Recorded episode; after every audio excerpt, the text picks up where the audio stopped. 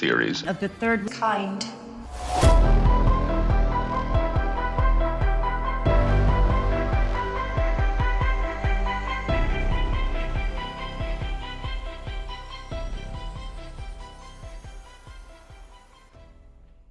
Welcome to Theories of the Third Kind. My name is Aaron, and I'm one of your hosts. There are two other hosts that are joining me today, of course Danielson Yo, guys. and Anna. Hello, hello. So before we start today's episode, I just want to say, like always, we do not run any ads on this show or take any money from any corporations. So if you'd like to help us out, then there's a few ways that you can do that. One of the ways is Patreon. For only $5 a month, which is 16 cents a day, you can sign up to our Patreon and get an extra episode each week.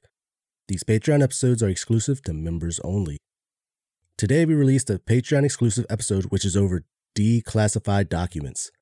Also, we have over 30 extra episodes, which is over 56 extra hours already locked and loaded for your listening pleasure, such as the Tavistock Institute, The Exorcism of Clara Cele, CERN, Glitches in the Matrix, NXIVM Cult, Disney Darkness, Isaac Kappy, FEMA, and much more.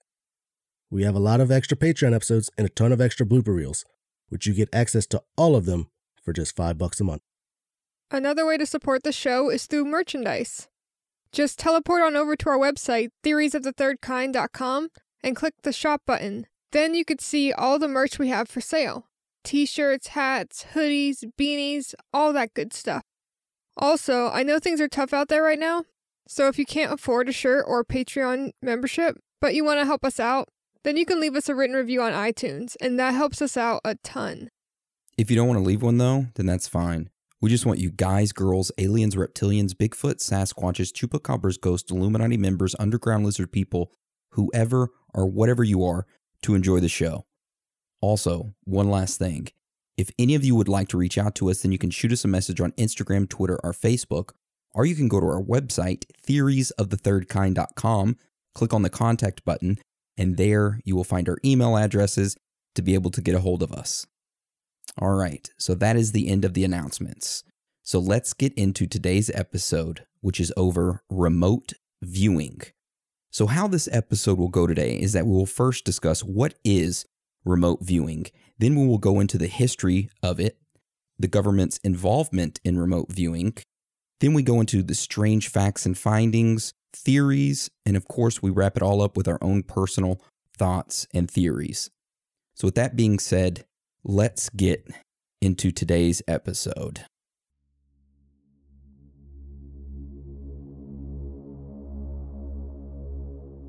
Remote viewing is the ability to meditate into having an out of body experience and travel to another time and place.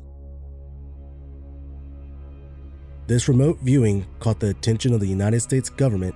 They started a top secret project studying this technique and finding individuals with this ability. For almost two decades, the United States government spent millions of dollars exploiting these people with psychic powers in order to use them as spies. However, in 1995, the CIA took over this top secret project and quickly canceled it, claiming that remote viewing was not possible. But that begs the question why in 2017, when thousands of declassified documents about this top secret project involving remote viewing were made public, were there astronomical findings in it? Findings that suggest remote viewing actually worked very well. Were they trying to cover something up?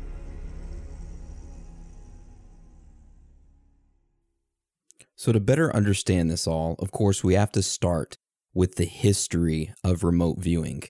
So, Anna, can you start us off with that? So, this all starts back in the late 1960s and early 70s, when we were concerned that the Soviets were working on these abilities to spy on us. Since we couldn't let them get ahead of us in the game, there began the search for people with this special ability, in which they found an individual named Ingo Swann. Ingo was part of a study in New York called American Society for Psychical Research. This study consisted of Ingo experimenting with out of body travel or psychic perception at a distance. He would be sitting in a chair and attempting to project his consciousness into sealed boxes that were placed on small platforms a few feet above his head. In those boxes, there would be a symbol or item that is completely shielded from his view. Ingo would be monitored with electrodes that would record any movement that he made in his chair. Even with these conditions, he surprisingly succeeded in describing each of the targets.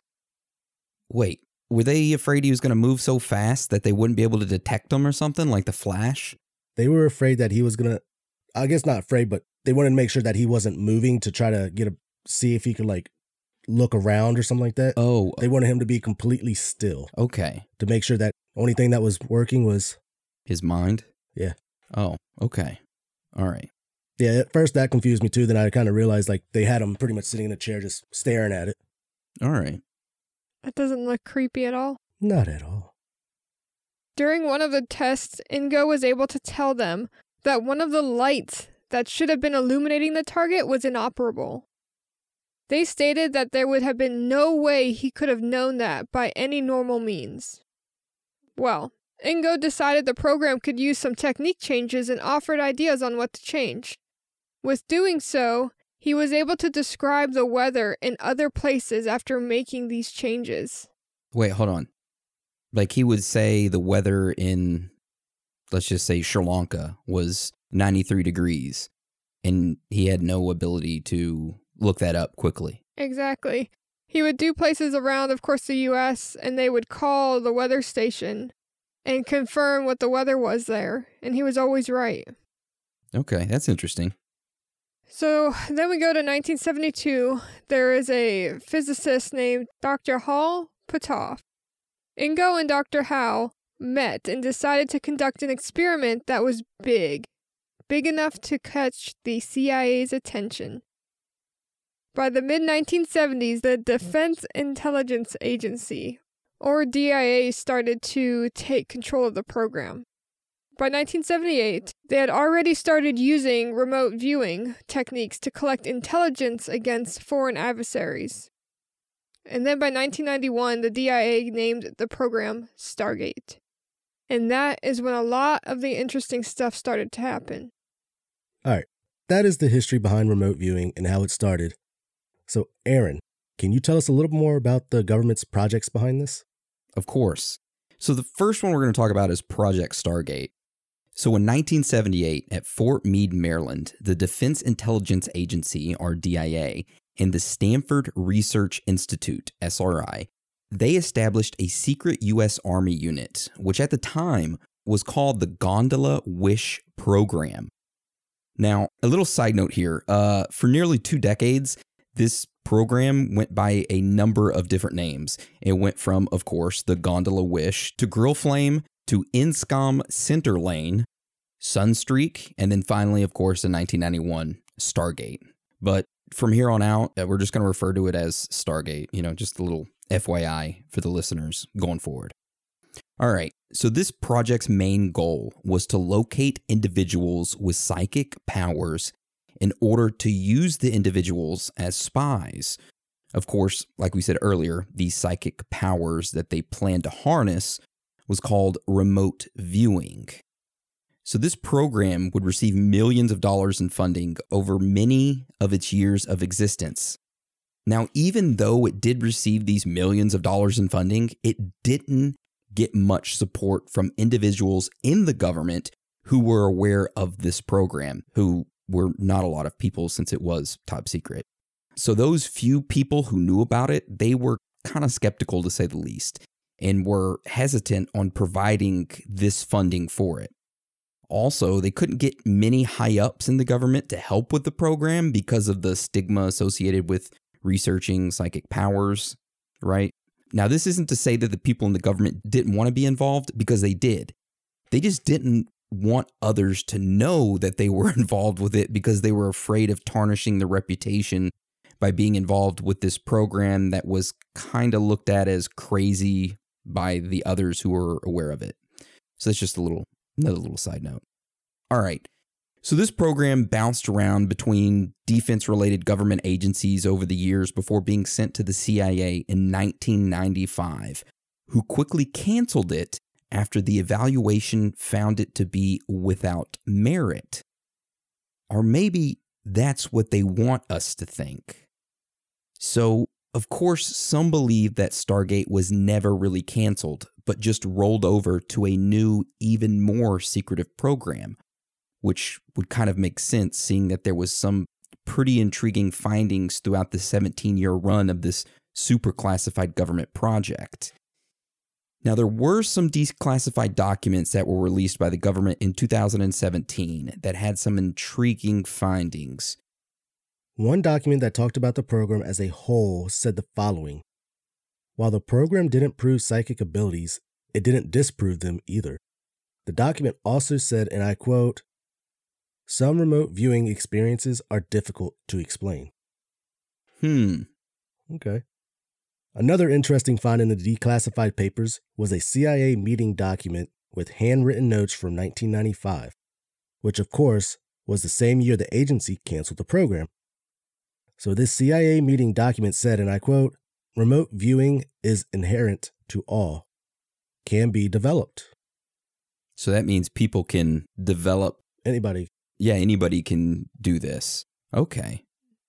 Now, there are a lot more interesting things in the documents, such as several hundred top secret intelligence gathering missions that used remote viewing. The missions included remote viewers having correctly identified the location of Soviet submarines, downed airplanes, hostages, and even former Libyan dictator Gaddafi in the 80s. Now, we will get into more details about these documents during Strange Facts and Findings, but we just wanted to talk about Project Stargate and what it was briefly. Yeah, so like Dan said, before we get into Strange Facts and Findings, uh, let's discuss Project Gateway real quick. So, Anna, you got some information about that project, don't you? For sure. This isn't the first time that we've talked about this. Uh, I did a Theories Thursday on it back at the early starts of season two, but this we went a bit more in depth about. So it was a CIA program that was declassified in 2017.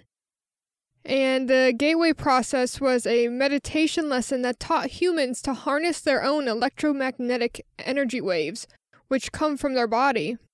It also taught them how to control brainwaves and use them to essentially detach from time and space. It used techniques like hemisync, binaural beats, and even hypnosis to allow the participants, known as viewers, to meditate into an out of body experience and go to specific locations and times to document what they see while they are there. Before the CIA got a hold of these techniques, Robert Monroe had developed Hemisync to explore different levels of consciousness. And that's what you talked about in the Theories Thursday, right? Exactly this. Okay. Yes, it, Hemisync specifically. So, Hemisync uses headphones to play tones through each ear in a calculated way to allow both hemispheres of your brains to create different connections that allow them to sync up, which makes you more easily astral project or have an out of body experience. Monroe has been in the forefront of using this technique to travel through dimensions. The events that led him to figuring out this technique didn't come to him until later in his life. He was 43 when he first started to feel this vibration that would occur in his chest, and the only way that the vibration would stop was when he went to go lay down. He would feel this for a couple times a week. When he would go lay down, it would lead him to having an out of body experience. The first time, he thought he was about to die, and he fought it and returned to his body. Fearing something was wrong with him, he went to the doctors and they said he was completely healthy. So he continued to have these experiences and figured if it wouldn't kill him, and he always returned to his body, that he would just keep trying them out. So that began his curiosity about where he could go. He dedicated his life and career to his studies, where him and his team came up with Hemisync. So after Monroe had opened his own institute and proven to be successful, that is when the CIA came in and asked him to help them with using this to train people to go on missions for the government using it. Wow. Damn. Yeah. Huh. And his institution is still available today to go and learn from. Pretty cool. Are we going to send you to it? Oh, you know, it's funny. I actually I did start the tapes yesterday, Oh. and I could already feel that they the tones they use really help. And if you've never listened to something in 8D, oh my gosh, you gotta. With some headphones on, listen to something made in 8D. You will have your mind blown. 8D, what's that? It's a, a frequency. Oh, okay. Can you describe what it sounds like? Oh, whoa, whoa, whoa, whoa. Yeah, is it like Get like really What's deep? They make it to where it's a 3D effect, so it sounds like the person is singing in front of you, walking around, going into your left ear, through your head to the right ear. It's a full immersive feeling experience. I will send you a video. That sounds like some ASMR shit. So that sounds like shit. Aaron loves that. No, no, no, no, no. I don't think it would. It's like that. You're going to astral project. They don't do anything like that? No. No. Okay, good. This is a song. Like you may know the song already, and they use different frequencies to affect you more. All right, so that's some pretty interesting stuff. So I guess that kind of transitions us into strange facts and findings, where we're going to talk about remote viewing and individuals having these strange experiences and describe what they found and what they saw during their experiences.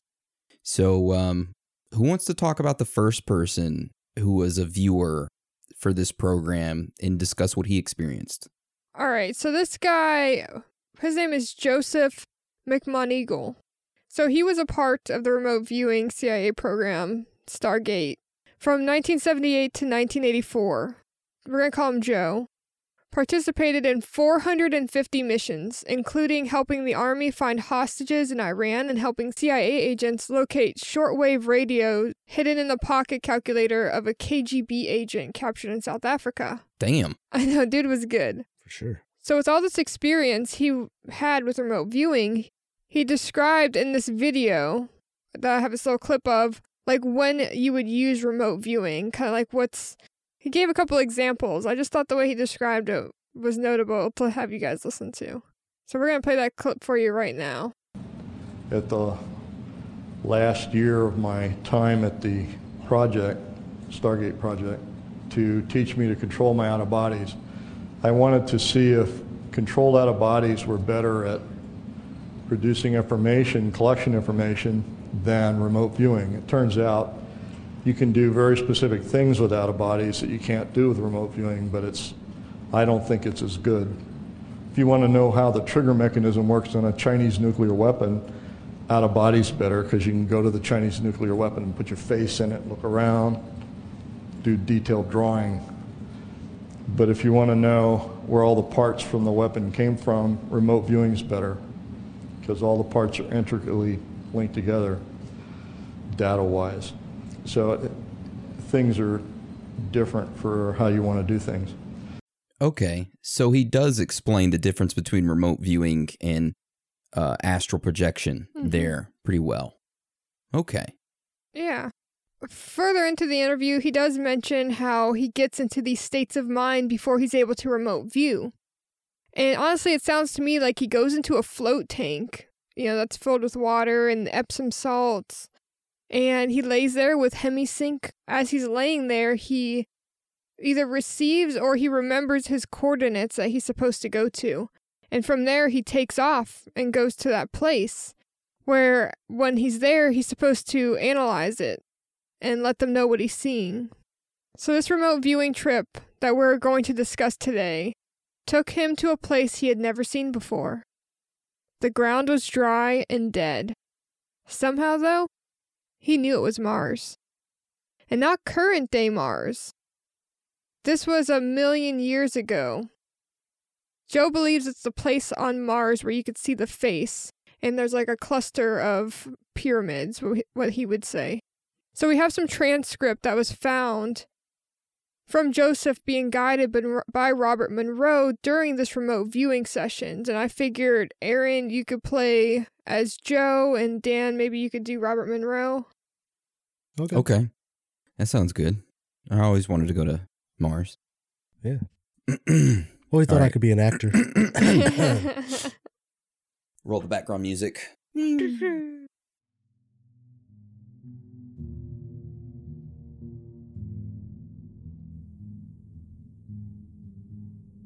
I see what looks like a.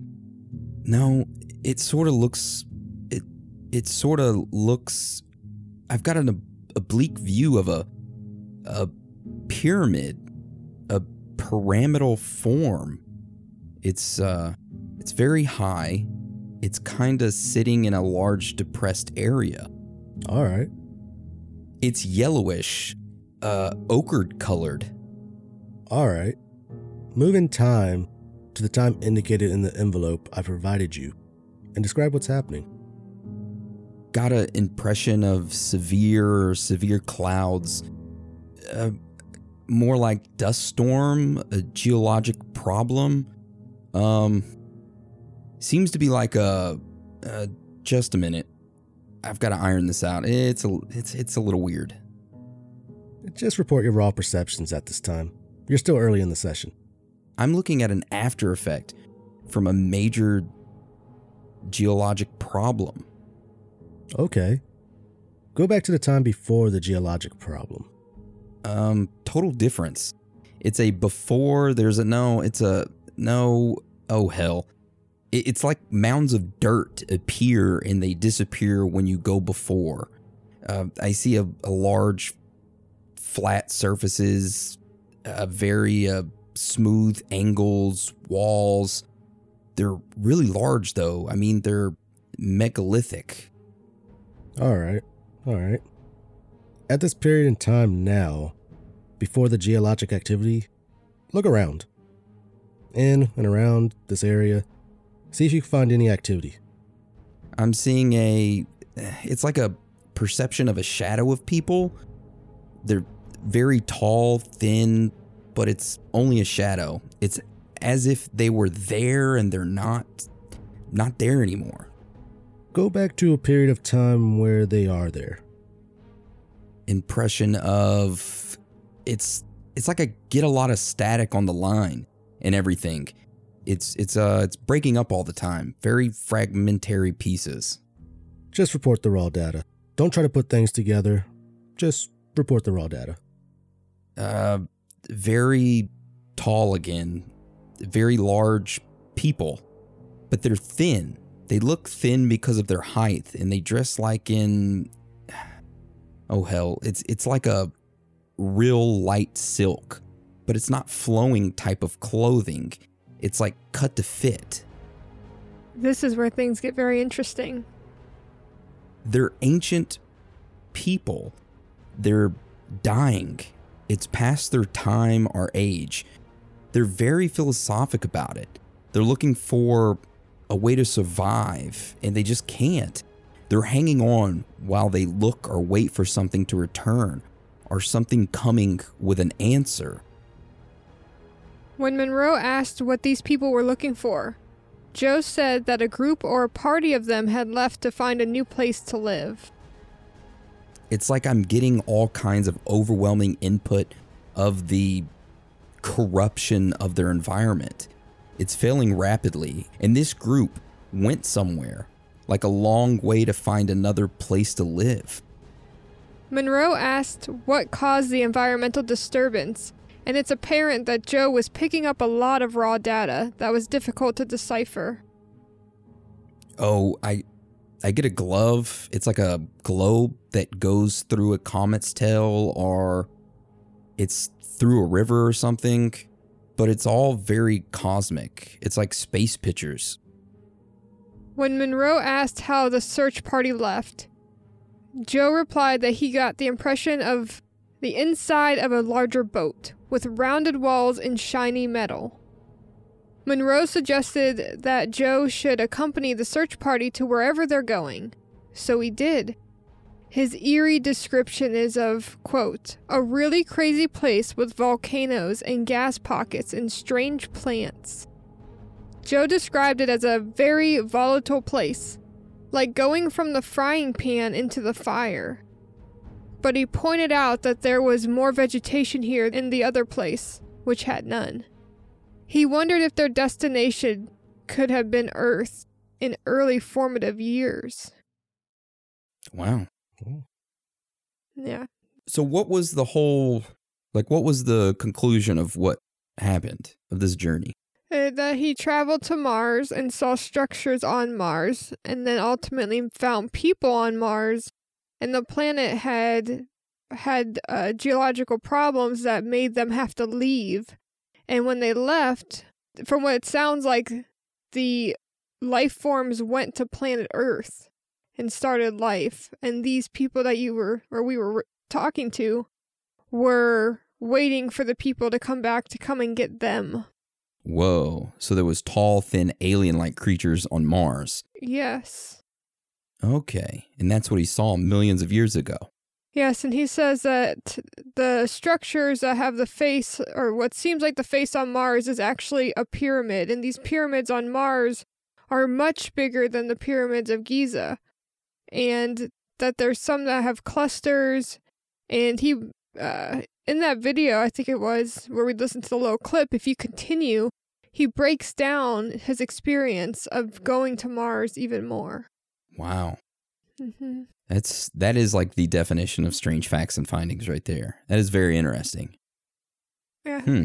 And to think he went on 450 missions, and this one he went to Mars. Where did he go on those other ones? Yeah. It's a lot of missions. Yeah, it is. So the only thing I question is so he's remote viewing and Monroe says, All right, I'm giving you an envelope. There's coordinates on it. How the hell does he know where the coordinates are exactly? He gets like that I don't understand. he won't know like that those coordinates are Antarctica or something. With the remote viewing because time and space is essentially made up. You know, we are perceiving the space around us. So when he puts himself in that envelope, essentially to look at what's inside of it, he sees those numbers and then goes to that point in this digital world where that is. And then he describes what he sees, not knowing if he's even in the place that he's supposed to be. But he still says what there is. Um, and then obviously they can they'll know if he's where he's supposed to be based off of the description. There was a a test. I know later on we get into uh, Uri Geller. I think that chick talked about it, Aaron. It was like him and Ingo did a test where they went gave coordinates to a place and when they went to go investigate the place it, it didn't look like the place that they described even though they both described the same exact place Yes. and then they went to uh, the person was like hold on let me go check something out and they went to investigate what they described and went down the road just a little bit further and there was the flagpole that they both described and the, the pieces everything was described just like uh, two miles down the road Yeah. Oh, okay. so that was like Hmm. No, I mean kind of makes sense of it. I mean, the Yeah. way that it started was this whole thing was they would put a drawing inside an envelope that he couldn't see, him or Uri, and they would have him look at the envelope or like visualize what was in it and then draw what he saw. And he, he was always accurate, especially Uri Geller, as we get to talk about him later. Um, him and Ingo Swann were really good at getting it right. So, um, they ended up being some of the lead people in the projects. Man, they did some crazy things too. They did. But uh but before we talk about that, I, I found this next strange fact and finding, and I figured it fit perfect with what you just talked about. It's uh it was an another set of declassified documents and it talked about an individual who was remote viewing Titan, which was one of the Saturn's moons. And the remote viewer stated in the declassified document that they were observing a base on Titan's surface and it had creatures on it that were astonishing human like. These human like creatures were operating this base on Titan's surface. The base also had two healthy young males at a control panel and were being supervised by a very attractive female. Ooh. So that just shows you right there that the females are in charge oh yeah. over there. You know, we talked about that in it might have been the Hemisync episode, but I feel like we brought that up. I don't recall what episode it was. But it doesn't surprise me because we've talked about so many other different moons that could have life, you know, our moon being possibly hollow, stuff like that. So it doesn't surprise Phobos. me. Yeah, Yeah. exactly. So Hmm. Hmm. interesting. Very. All right. So what's another strange fact finding we have? So the next one we have is Loch Ness.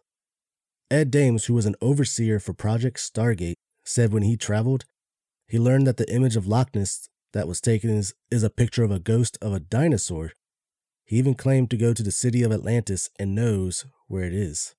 No. So hold on. So he's claiming that Loch Ness, that famous photo of Loch Ness, is actually a picture of a ghost. Yeah. Of a Strontosaurus, probably.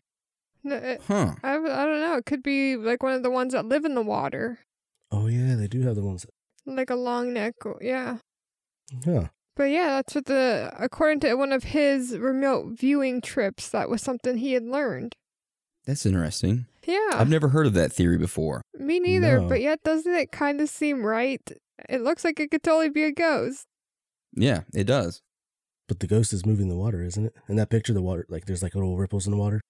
Hey, ghosts can. Hey, if ghosts can sit here and open doors and do whatever else, I'm. They can swim. So I mean that wouldn't mean they're a ghost, and that would mean they're a uh, poltergeist. They're the ones that can like do the physical stuff, right? I don't think so, because like my I, I just classify all of them underneath ghosts. I just throw them all into one category. Well, think of people that have spirit guides. Their spirit guides can alter things around them. Like you could feel the touch of your spirit guide. They can make things move, Don't you touch me there, spirit guide. and I wouldn't consider that polter- poltergeist stuff. Okay. Speaking of that type of stuff, the witches is the next thing that comes as a strange fact and finding. Uh oh. So, in the group of remote viewers working with this lead teacher Ed Dames that we were talking about, there were two women. And these women preferred not to call it remote viewing and instead used more common psychic words, such as channeling. When they weren't channeling for the government, the women would provide the men with tarot readings and give them positive predictions in their personal lives. Dames called these personal sessions psychic blowjobs oh God. Damn. and held disdain for the women's lack of interest in the project's military endeavors. I'm gonna start calling that now when I get like tarot readings. I'm gonna go get a psychic blowjob now. Just had a psychic blowjob today. well, they was used good. it to their advantage because they knew how to work it. Well, good for them. I mean, That is a strange fact and finding. strange name for sure. yeah. All right. Speaking of sexual favors, uh, this next strange fact and finding is about the Podesta emails. So, one of the emails that had turned up during the Podesta email hack during the 2016 election was from a former astronaut, Edgar Mitchell. And he wrote to John Podesta, who was Hillary Clinton's campaign manager at the time. And he said, and I quote, because the war in space race is heating up, I felt you should be aware of several factors as you and I schedule our Skype talk. Remember our nonviolent ETI, extraterrestrial intelligence, from the contiguous universe are helping us bring zero point energy to Earth, but will not tolerate any forms of military violence on Earth or in space. Now, the choice of words there is interesting. A contingent universe doesn't suggest a great distance through space, but a different dimension altogether. And if this is true, that they will not tolerate any forms of military violence, then that would mean that they would not let us get to the point of war. And that is why we haven't started one for some time and aren't afraid to threaten to use power because they know it is all just shit talk. Don't know, just some thoughts. I mean, it makes good point. You create fear by saying that war is hap- could happen, but really all the world powers work together to create this fear to try to have control, but they know that they'll never pull the trigger because the aliens will never let them actually pull the trigger. Every war is a banker's war. You're right, follow the money. They all profit off of it. Yep. Yeah. Yep. But yeah, I mean that I mean that is an interesting thought, you know. But I'd I'd like to get some of that zero point energy. You know how bad that'd screw up the entire world economy, but I'm down for it. Oh yeah. I'd be without a job, but who needs a job when you have zero point energy? Am I right? All right. Well, you find work doing other things, maybe something you're more passionate about. All right. So you got a little note here. Is that your note, Anna? Oh, yeah, I forgot about that. Yeah. So, when I had written out this information about the John Podesta emails, I went to DuckDuckGo, typed in John Podesta emails to link him to Clinton. And all I typed in was John Podesta emails. And then all of a sudden, I felt like my computer almost got took over for a half second because everything highlighted that I'd already typed. Then it like looked like it sent it, like press enter or whatever. And then my monitor went to the page couldn't be found. And then it said no internet. And I was Hmm. like, this is not weird at all. The NSA is taking over your computer. Who do you have for internet provider? Uh, Spectrum, The Spectrum like Comcast? Probably. I think Spectrum and Comcast, Comcast are the same thing. All right. Story time with Dan. So we all know that Comcast has now put an internet data cap on certain states. Right, Aaron? Me and you are dealing with that shit. Yeah. So I ended up opening up a chat on Xfinity's website to talk to them, make sure that they actually activated my unlimited data because I did opt in for it the previous week. Charter owns Spectrum. Oh, well, it'll still work because y'all are going to get a kick out of this shit. So I'm talking to these people, you know, making sure I have unlimited data and everything. They said, yeah, they added it, but for some reason, the lady before didn't activate it. Yeah, added it to the bill, but did not activate it. So she activated for me. Then now I have unlimited data. All right. So I was just like, all right, now what about upgrading my internet? Like, tell me, like, what plans you got? Then something happened, Aaron and Anna. Guess what? She told you you can upgrade and get unlimited data. No, Your internet went out. my internet went out. I'm like, what the hell just happened?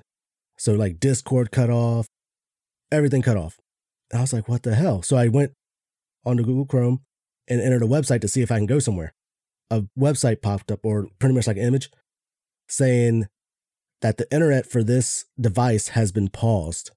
If you would like to unpause it, you need to open up XFi app on a different internet connection and unpause.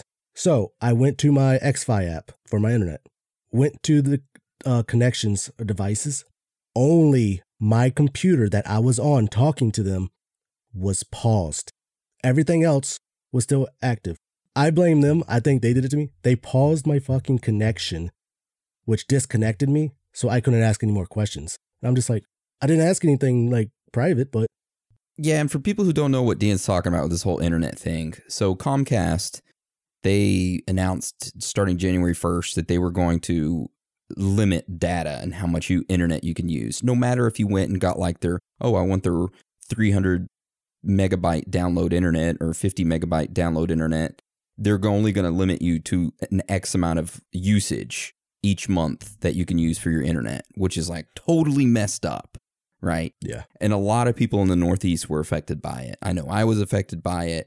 And they were like, oh, it's only going to affect like 1% of users. When it's like, bullshit, dude.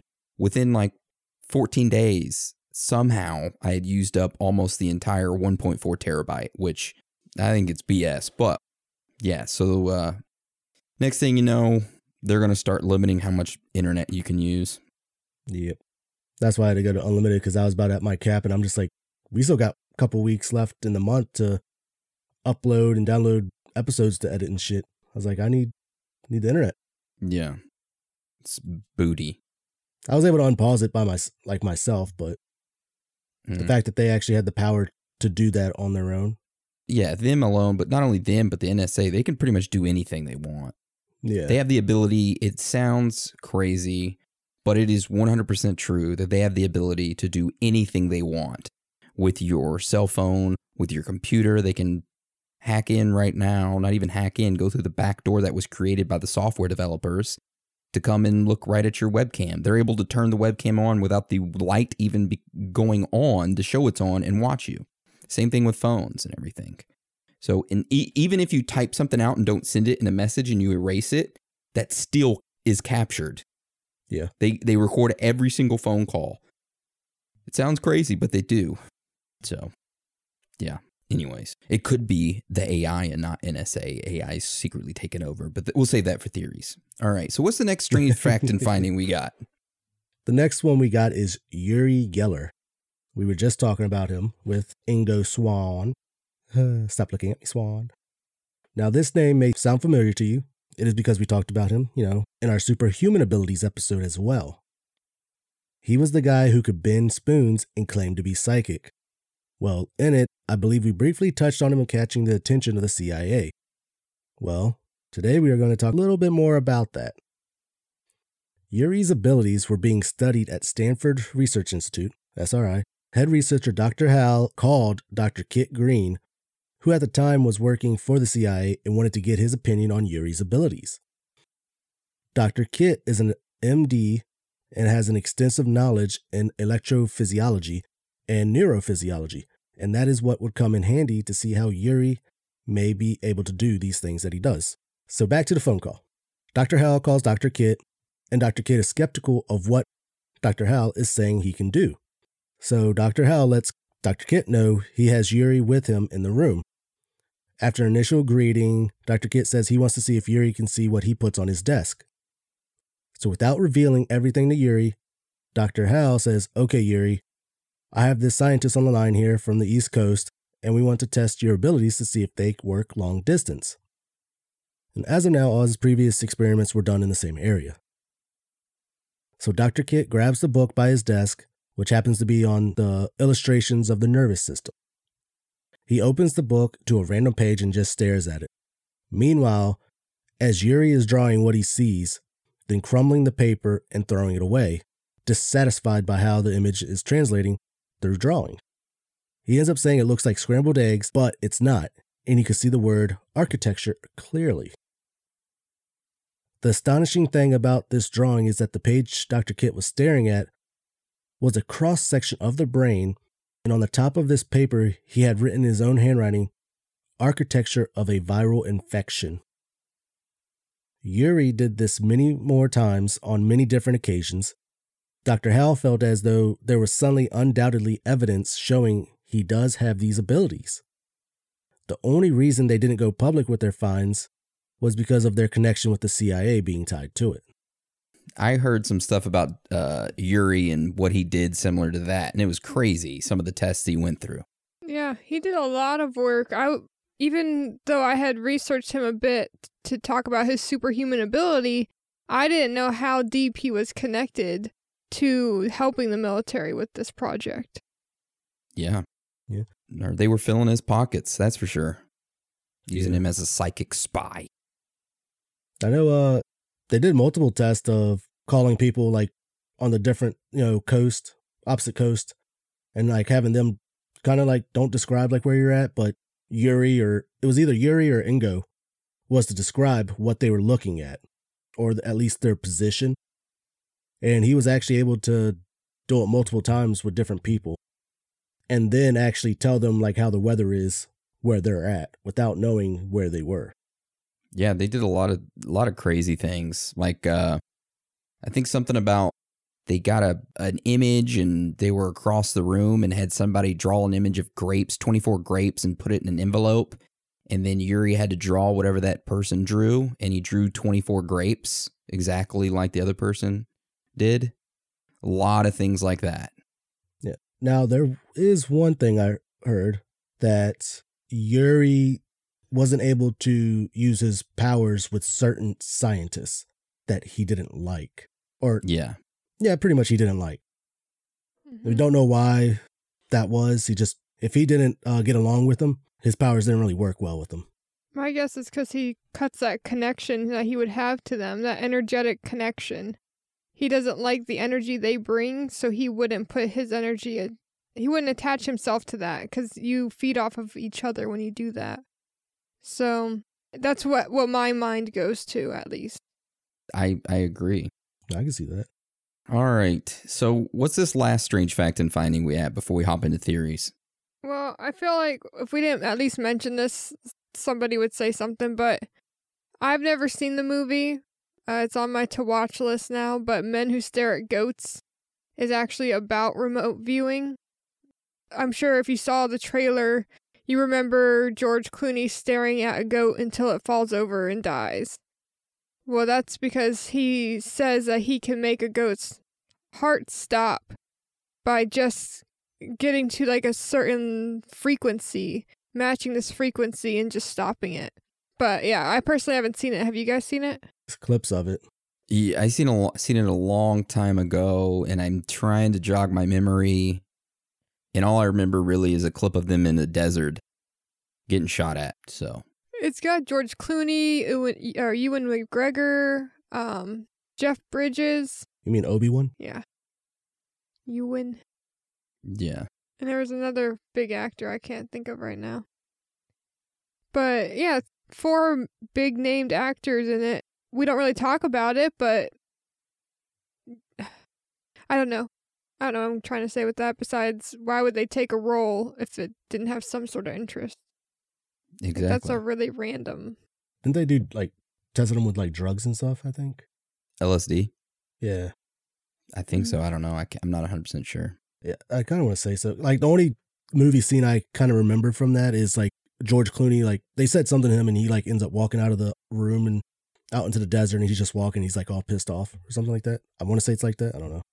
Yeah, I, I remember that part. Anyways, all right. So that takes us to theories. All right, Anna. So what's the first theory you got for us? Okay. So, when you go through the gateway process documents, the declassified ones, it does a much better job explaining this, to be honest. But it breaks down that essentially our reality is just a hologram. And they even have diagrams showing how this works. In the declassified documents? Yeah. Wow. Did you go through it? A little bit, but I didn't get to that part. Yeah, uh, it was on like page 16 or something like that. So, energy creates, stores, and retrieves meaning in the universe by projecting or expanding at certain frequencies in a 3D mode that creates a living pattern. So, an example used by experts would be visualize a bowl of water and drop three pebbles into it. You see the ripples at the top of the water as it pushes towards the rim of the glass. Now freeze frame that top layer of water. Those ripples are still frozen in time.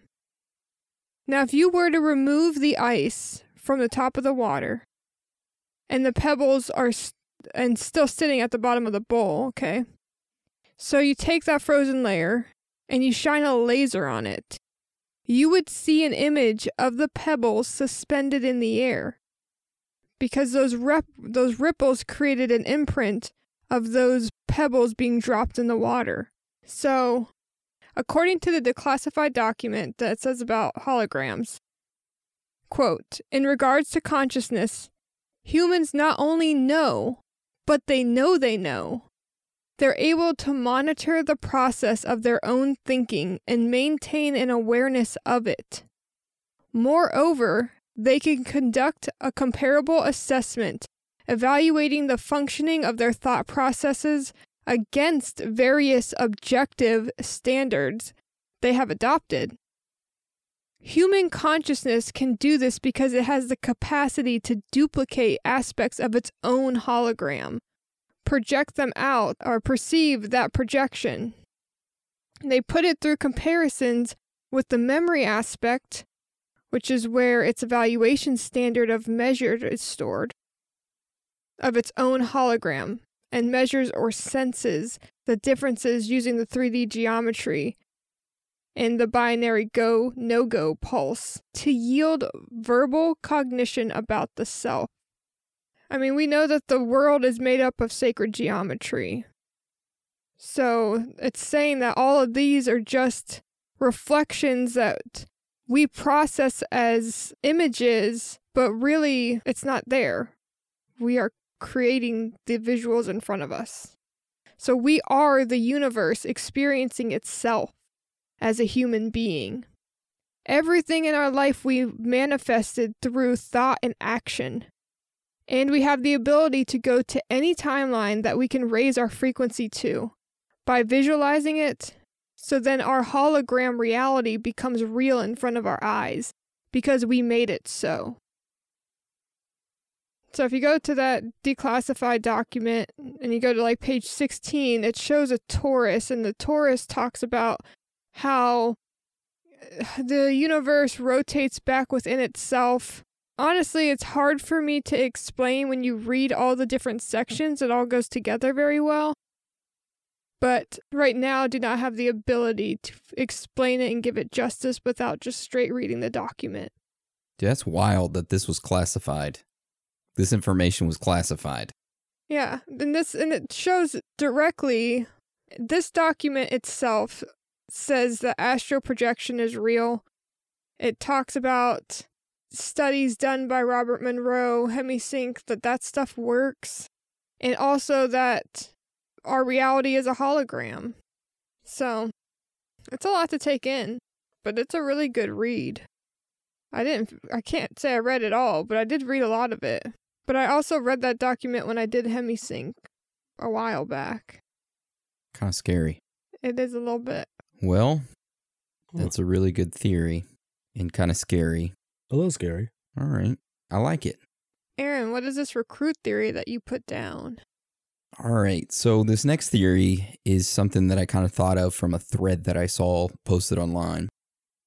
So, the theory goes maybe the government had a lot of issues finding individuals with this remote viewing ability.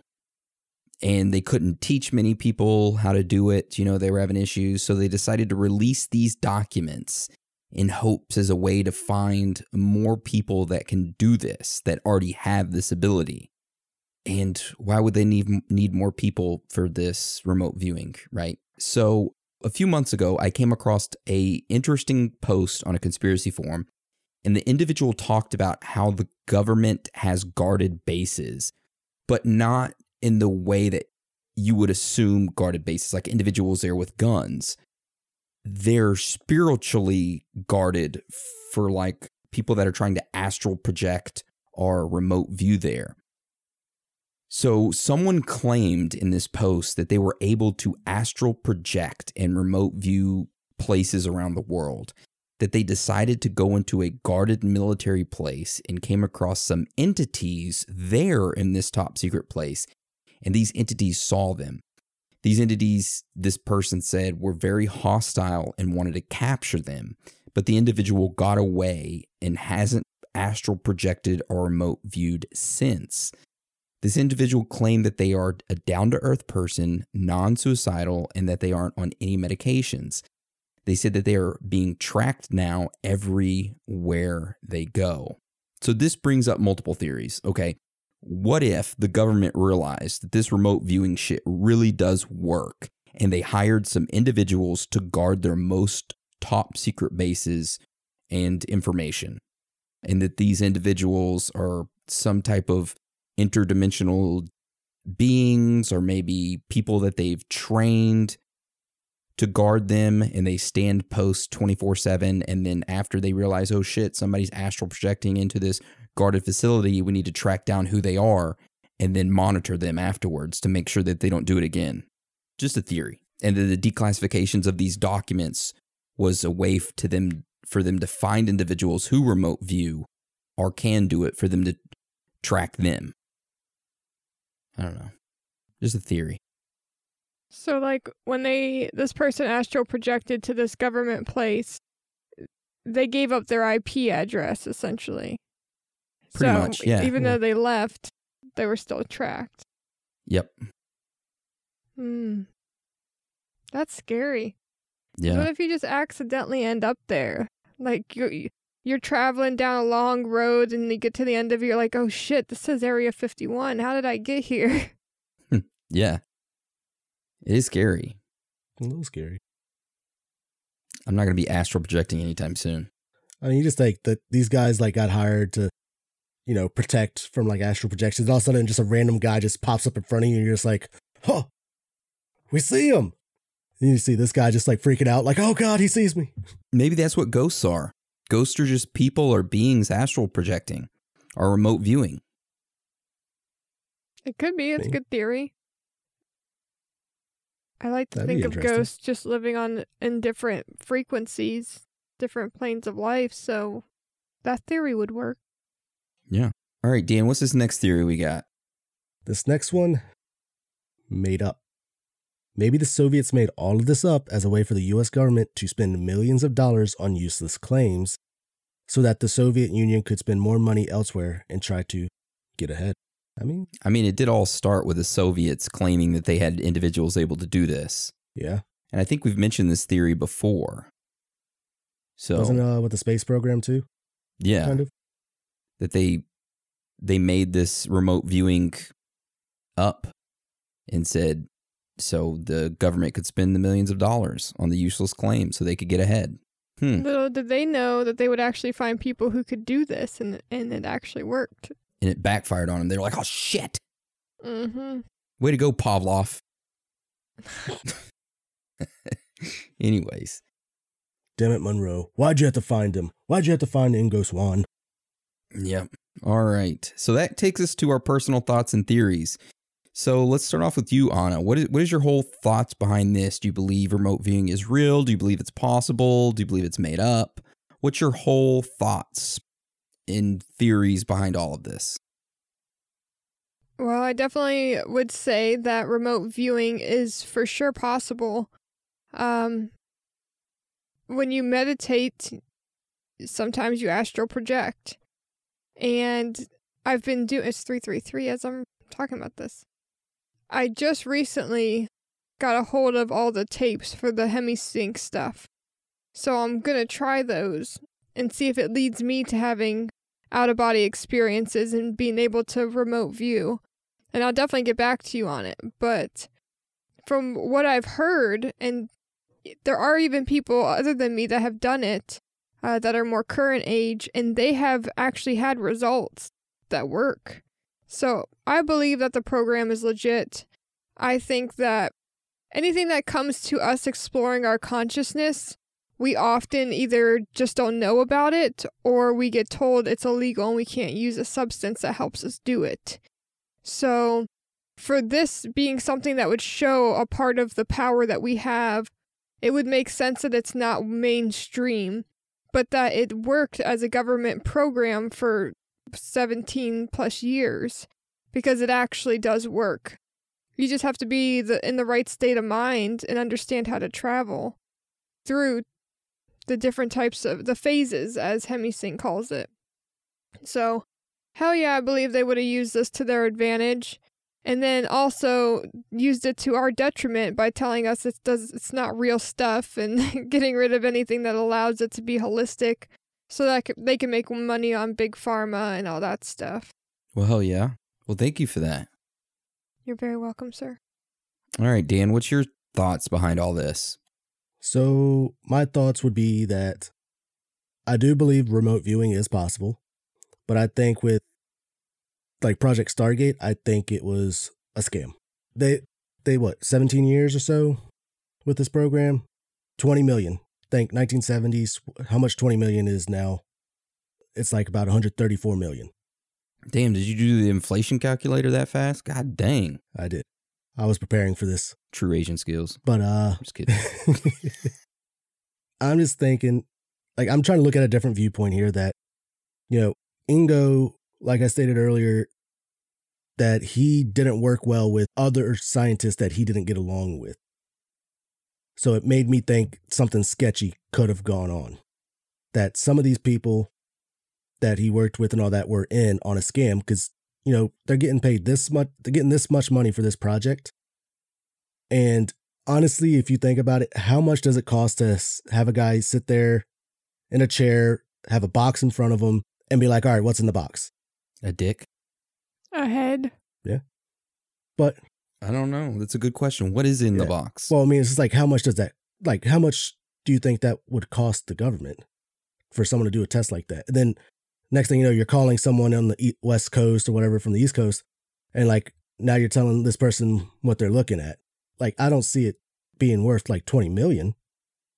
So and you think about it now, it'd be 134 million for a project like that. So I'm thinking maybe some of these scientists and maybe Ingo pocketing some of the cash that they were getting, which I mean, it's not like it never happened. Of course, some of these programs and you know politicians and shit pocketing money, certain money get moved around, and oh look, I think it was what with the Pentagon, certain funds when plane supposedly crashed or whatever, got hit by a missile, funds were missing. You know, Two trillion. Yeah. Donald yeah, Rumsfeld. I mean, not oh, two trillion, not much at all, right? So you know, it could be possible that this was just all a a farce to pocket money, or maybe relocate money somewhere else to something we don't know. Yeah, it's a declassified, you know, project and everything, but I don't know. It just seems kind of sketchy. Like he couldn't work with other scientists other than the ones he liked. Okay.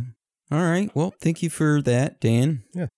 All right. My whole thoughts behind all this is that I do think the that humans do have some ability to remote view or traverse the universe in some way. They have abilities overall that most people are not aware of that they have. Mm-hmm. right?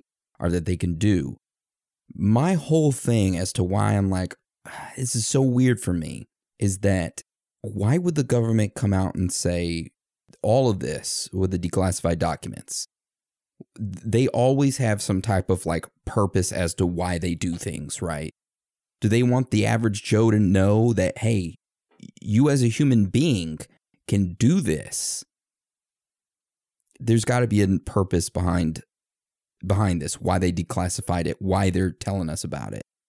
You know, whether it be it was all made up like they whether it didn't work like they all claimed it didn't but according to the, according to the declassified documents i mean it says otherwise you know? So it's kind of hard for me. I think i don't i don't really know what to think. I'm kind of in the middle. I, I do think it's possible to remote view but i think there's more like nefarious reasons as to why the government released these documents telling us that we can do it I think there's like a something missing, and I don't know what it is. You know, some purpose. Money could be it, Daniel. Money is the driving force behind a lot of things. So I that's that's my whole take behind it. Yeah, because you think about it, who was was it Ingo that helped with like 400 something missions? Uh, jo- uh, Joseph Mon- Moneagle, McMoneagle. Okay, that guy, Johnny, Johnny boy, Joseph. Joseph boy. He helped with you know 400 something missions and actually did a lot of good. You know, with how much he helped the military in locating, you know, like the KGB guy and all this stuff. Why would they end the program if it actually if he was actually doing that much good? It was an accident. It was grouped in with another set of um it was listed under like another type of category and someone cut funding to that and then afterwards they were like, "Oh shit. Uh that's we're in that category." So they lost their funding that way. But I think they came back and got it a couple years later. Hmm. Interesting. Yeah, Well, what we do know is this all is very weird and it's interesting and intriguing to say the least. it is. I Yeah. do agree. Not definitely not gonna say that Ingo's abilities were fake. I mean, how how often do you draw like see someone hiding a picture of fucking twenty four grapes and he draws twenty four grapes? Exactly twenty four. I mean, that's not something you can just randomly guess easily. I don't know. Well, the thing is, is like Uri's, his percentage of being right was way more than 50%. I think it was like 80 something. I mean, he hardly ever got anything wrong. Uh, and even if it was off, he still had things that were very close to it. It's hard to explain when they tried so many different ways, especially when it came to Uri with putting him in a room where nobody else was in it, trying to do all these different methods to make sure he wasn't getting any sort of cues from anybody else. But I mean overall this this remote viewing thing is interesting. I I was thinking of why why would they want us to know? Oftentimes they tell us things like this because they think it's so outlandish. They're not really going to believe that this is real. same thing with the UFOs. Like, it's so out there, people are just going to be like, brush it off. But the you know it's declassified for a reason, and, and it does have valid information in it. They may not tell us everything that was going on, but what they do tell us is true. And everything I've seen has shown that these studies are real. And then if they are real, that would mean that Joe did go to Mars and that there were a species that lived on Mars a million years ago.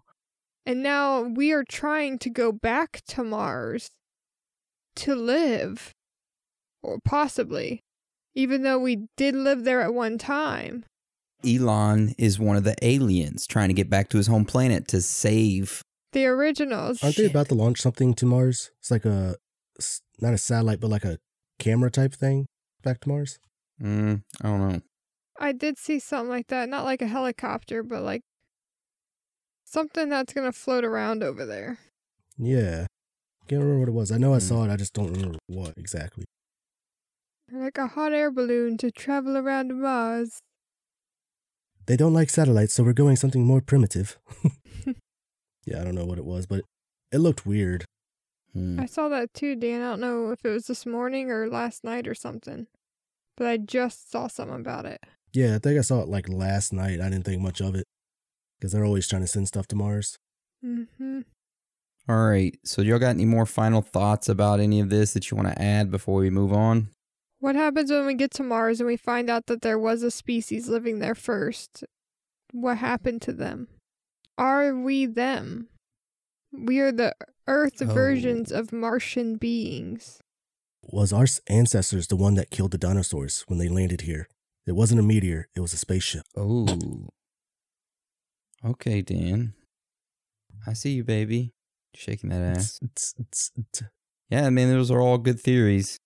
All good theories.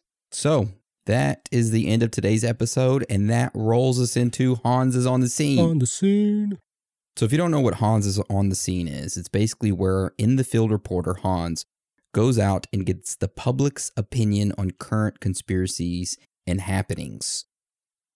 So, we listen to that each week. We do not have an on the scene this week. Currently in the process of acquiring a in the field reporter microphone for Hans to get better audio quality. So that is why we do not have a on the scene this week and he will be back next week with one. So hold your britches and he'll be back. I'm holding them. All right. So that moves us on to shout outs. All right. Who wants to go first with the shout outs? Uh, so this week on the Twitter sphere, we have. I've been talking a lot to Thomas. Appreciate your messages, man. Hope you're figuring out the Patreon and everything. Did I ever talk to you guys about Jersey?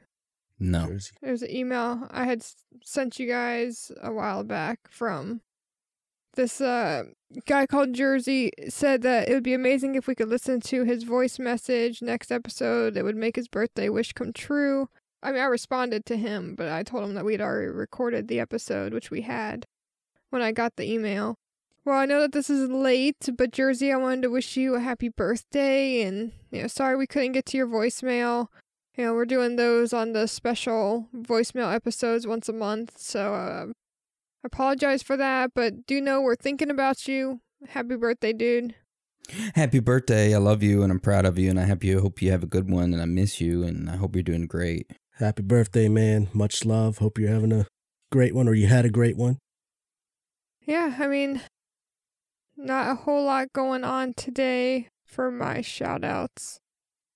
All right. So I want to give a shout out to Mr. G. He tagged us in Instagram um, about a Fox News post where they stated that the Oklahoma representative introduced a bill to create Bigfoot hunting season. And he said, get it over to Dan. We wanted you to know, Dan. They're never going to get them. I don't even know why they try. All right. It's a huge mistake. All right. Huge. Um, so we got a lot of new followers on Instagram. I want to shout out everybody on there. Um, specifically a few people that commented on our Patreon uh, post the other day. Jacqueline F. Uh, Ashley. She said it's so worth it. The Patreon is that she loves the bonus episodes. On Legacy Lex said completely worth it. Uh, Erica Y gave the hands up as in praising. Love you. Jamie Rose said uh, that we need to do an episode on Richard Ramirez, like his association uh, with the devil, his motives, his life before. She needs more information, and you guys are the ones who have to give it to me. So we gotta we gotta put him down on the list, Richard Ramirez. So shout out to Jamie Rose, my new baby's mama. Um, shout out to Granny Panties. She said this is the only reason I joined Patreon was because of all the exclusive content that she got. Love you. Wow. Getting Brains said so worth it. Sweatpant Daddy suggested we do an episode on Julian Assange. So we got to get him in on the lineup. And uh, the Trash Goblin said it was the joining the Patreon was the best thing that they ever did. In case anyone was wondering if they should do it. Shout out to all them. Love you all for all the support everything you do, everything you say. You are all amazing. Um, we also had somebody comment and said, Did you guys get taken off of Spotify? No, we're still on Spotify. If we were ever taken off of any platform, I'm sure we'll make a post stating as to, you know, why we were taken off. That's when we start up the backup servers and go in the basement and get all those servers started up and start publishing ourselves. But until then, we're sending you out through Apple iTunes and Spotify and all those other great media podcast directories. But besides that, I wanted to shout everybody out on Instagram. Thank you for the love, for the pleasure, for the support, Pleasure. Mm. and sending it right back to you. All right, Dan, who you got for Facebook shout outs? First one I got out is uh, Nick. He says that he's been listening to our episodes and it got him thinking about stuff. And in the 90s, he said he was a kid looking up aliens and stuff like that and stumbled upon some documents online that he could swear were Air Force saying something about using Europe as groups of megacities and using the United States as a farming slave colony. He said he tried looking today, but he couldn't like he couldn't find anything else about it. But he does remember finding that stuff and it had like drawings and details of alien types and locations they are from. And he asked if we could see if we could search into that and talk about it, which is interesting. Yeah, I'll I'll, uh, I'll write that down and look into it. That sounds super interesting. Let's see. Got Connor. He asked if uh, we were gonna do Scientology this season. I I told him it's on our list, but I don't know if we're gonna get to it this season. It's possible, but we're not sure yet. Yeah, it is on our list. It's just a huge topic. It's very touchy. Oh, extremely touchy. Anybody does anything on it, they like send you cease and desist letters and all that good stuff. So we got to make sure all of our ducks are in a row before we out them. Yeah, I don't want uh, Tom Cruise coming up to my door and trying to intimidate me. You know what I'd do with that midget? You know what I'd fucking do to him? What would you do? Tell me. I might ask you to do it. I'd kiss him right on the lips. Oh, I knew I would want you to do it to me. Anyways, moving on. Uh, then another shout out to Tyler. He's uh he's like, hey, just an idea. What do you guys think about what happens after you die? He's like, I've done a lot of thinking and watched the show, The Good Place, and see what we can come up with. Which I've seen a couple episode of the like The Good Place. It's like after you die, what happens and stuff. That's a pretty funny show. It's really good. It, there's twists and turns. I'm not finished with it yet, but I highly recommend people watch it. Yeah. I think we touched on kind of what happens after you die in one of our episodes, but not a lot on it though. Then uh shout out to Devin. Just wanted to say like great show today, informative and, hila- and hilarious as always. Thanks for the shout out. So you're getting another shout out. Let's see then uh Will, shout out to him. He joined Patreon as well as a couple others. Salim and Dion. and uh Kaiser again. But yeah. Nice. And then uh of course I got the Facebook group that I created for Theories of the Third Kind for when we did our poll about voicemails. They're staying active in that, posting stuff here and there. So Nice. shout out to those guys and gals and aliens. Bigfoot. Nice. You know, I do have one more that I almost forgot. Oh, give it to us. So I just wanted to shout out uh, Blue Wolf Boy 08 and wish him a happy early birthday. He got a brand new horse, what's pony, for his birthday. And she's adorable. So I just wanted to let him know that I was thinking about him and wanted to wish him a happy freaking birthday, dude. Enjoy yourself and your new friend Cookie. Cookie. Yeah. Happy, happy birthday or happy early birthday. Happy early birthday. Love ya. Yes. Much love. All right. Well, that's the end of the episode today. I wanted to thank everyone for joining us today. And again, thank you for all your support. You are all amazing, every single one of you. So, with that being said, Dan and Anna, you want to roll us out? Sure will. It's okay to be out of this world with your thoughts. Because you're not alone. Boom.